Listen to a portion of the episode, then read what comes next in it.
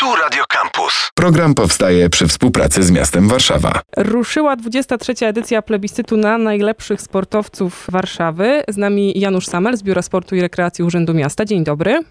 Dzień dobry. Cztery wyróżnienia i cztery kategorie w tym roku, ale skoro 23. edycja, to można wnioskować, że historia plebiscytu długa. Nie zawsze były to cztery kategorie. Proszę nam pokrótce przedstawić, jak plebiscyt się zmieniał i ewoluował przez lata. Plebiscyt ewoluował przez lata kilkukrotnie.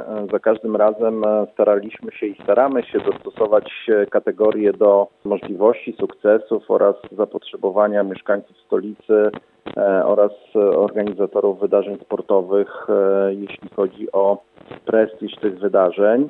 W tym roku, tak jak pani redaktor wspomniała, e, pozostawiliśmy albo będziemy honorowali cztery kategorie. E, pierwsza z nich to najlepszy sportowiec roku, druga najlepszy sportowiec z niepełnosprawnościami roku, trzecia to trener roku i najbardziej chyba ciekawa kategoria, której właściwie e, głos zabiorą mieszkańcy stolicy, bo to jest kategoria najpopularniejszy sportowiec roku. Tu zachęcamy mieszkańców Warszawy, aby oddali swój głos za pośrednictwem internetu na sportowca, którego najczęściej zauważali e, w minionym roku ale te trzy pozostałe kategorie na tym etapie też jeszcze wymagają zaangażowania, wsparcia, jakiegoś takiego namysłu mieszkańców, prawda? No przede wszystkim e, zachęcamy wszystkie organizacje sportowe, aby zgłaszali do tych trzech kategorii swoich e, zawodników bądź trenerów, bo jeśli chodzi o zgłoszenie kandydatów, to do 15 listopada e, oczekujemy na te zgłoszenia od związków sportowych, okręgowych związków sportowych, klubów sportowych lub innych organizacji prowadzących działalność w zakresie sportu oraz sportu osób z niepełnosprawnościami. Mm, dlatego też bardzo chętnie e, byśmy tam widzieli bardzo dużą listę osób, które według działaczy e, klubowych, związkowych bardzo dobrze zaprezentowali się w swoich startach podczas e, zawodów, które odbywały się w roku 2022.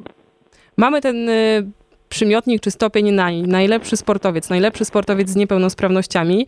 Myślę o tym, czy jest tam gdzieś miejsce dla na przykład zaangażowanych sportowców, ale dajmy na to z czwartej, piątej ligi. Jakie są te kryteria zgłoszeń? Na tym etapie nie mamy kryteriów zgłoszeń, dlatego też przyjmujemy wszystkie zgłoszenia. Później też e, zapraszamy mm, do współpracy naszą kapitułę, która jest nieodzownym elementem całego procesu wyłaniania najlepszych e, sportowców.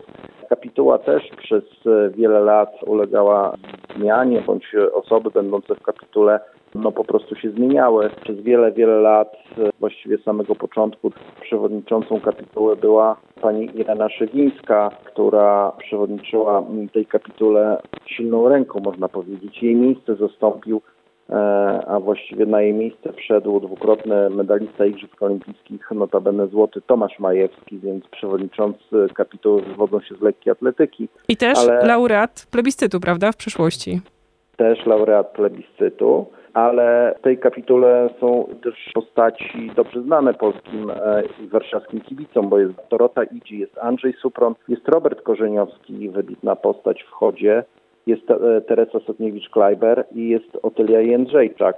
To są bardzo e, utytułowane postaci polskiego sportu i one też nas wspierają w, we wskazaniu tych dziesięciu najlepszych sportowców Warszawy, zarówno pełnosprawnych, jak i sportowców z niepełnosprawnościami oraz trenera roku. Bardzo fajne jest to wydarzenie i mam nadzieję, że też duża nobilitacja dla tych wszystkich, którzy znajdą się w czołowie dziesiątce. A czy słusznie przeczuwam, że sporty indywidualne są w plebiscycie w jakiś sposób bardziej widoczne niż drużynowe?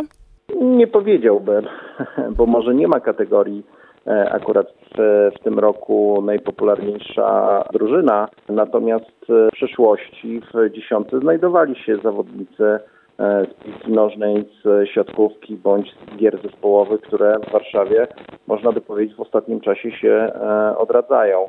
W związku z tym, co prawda, triumfatorami byli głównie zawodnicy ze sportów indywidualnych w ostatnich latach, natomiast nie brakuje też zawodników z gier zespołowych.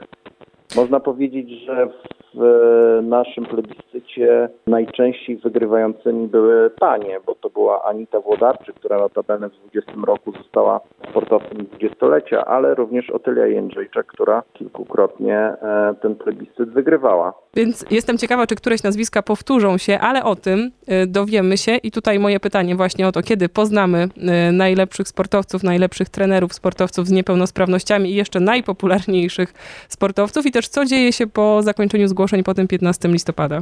Po 15 listopada e, poprosimy kapitułę o wsparcie nas we wskazaniu tej, tej dziesiątki. W styczniu planujemy głosowanie internetowe i będziemy to szeroko komunikowali, zapraszali e, mieszkańców e, Warszawy do tego, aby oddali swój głos, a na początku marca planujemy na e, uroczystej gali ogłosić wyniki, wyniki plebiscytu na najlepszych sportowców Warszawy. Jeśli możemy gdzieś odesłać do jakichś przestrzeni internetowych w tym momencie, to pewnie będzie to sportumwarszawa.pl, prawda?